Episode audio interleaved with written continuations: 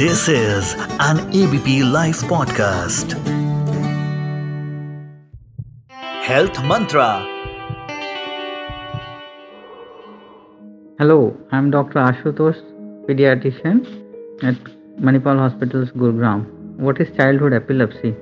Childhood epilepsy एक प्रकार के दौरे की बीमारी होती है जो आम भाषा में मिर्गी के नाम से जानी जाती है। बच्चों में बहुत बार दौरों को ही मिर्गी समझ लिया जाता है, हालांकि ये बच्चों में दौरों के बहुत सारे कारण होता है और कहा जाए तो मिर्गी उनमें से काफ़ी कम कारणों में पाई जाती है।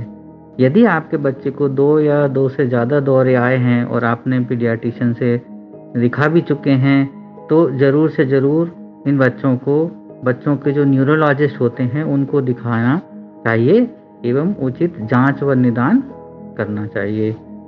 आमतौर पे दौरे की दवाइयाँ जो होती हैं वो लंबी अवधि तक चलती हैं। आजकल की जो नई दवाइयाँ आई हैं उनमें साइड इफ़ेक्ट्स काफ़ी कम होते हैं, अन्यथा पहले जो दवाइयाँ दी जाती थी उनमें साइड इफ़ेक्ट्स ज़्यादा होते थे। तो मेरी सलाह यही रहेगी, यदि आपके बच्चे को दो दौरे आए हैं या उससे ज़्यादा आए हैं तो आप एक बार ज़रूर बच्चों के न्यूरोलॉजिस्ट से मिलें। फिजिकल डिस्टेंसिंग के टाइम पे न्यूज़ डिस्टेंसिंग मत करो।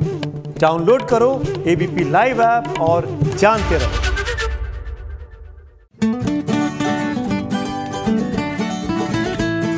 This is an ABP Life podcast.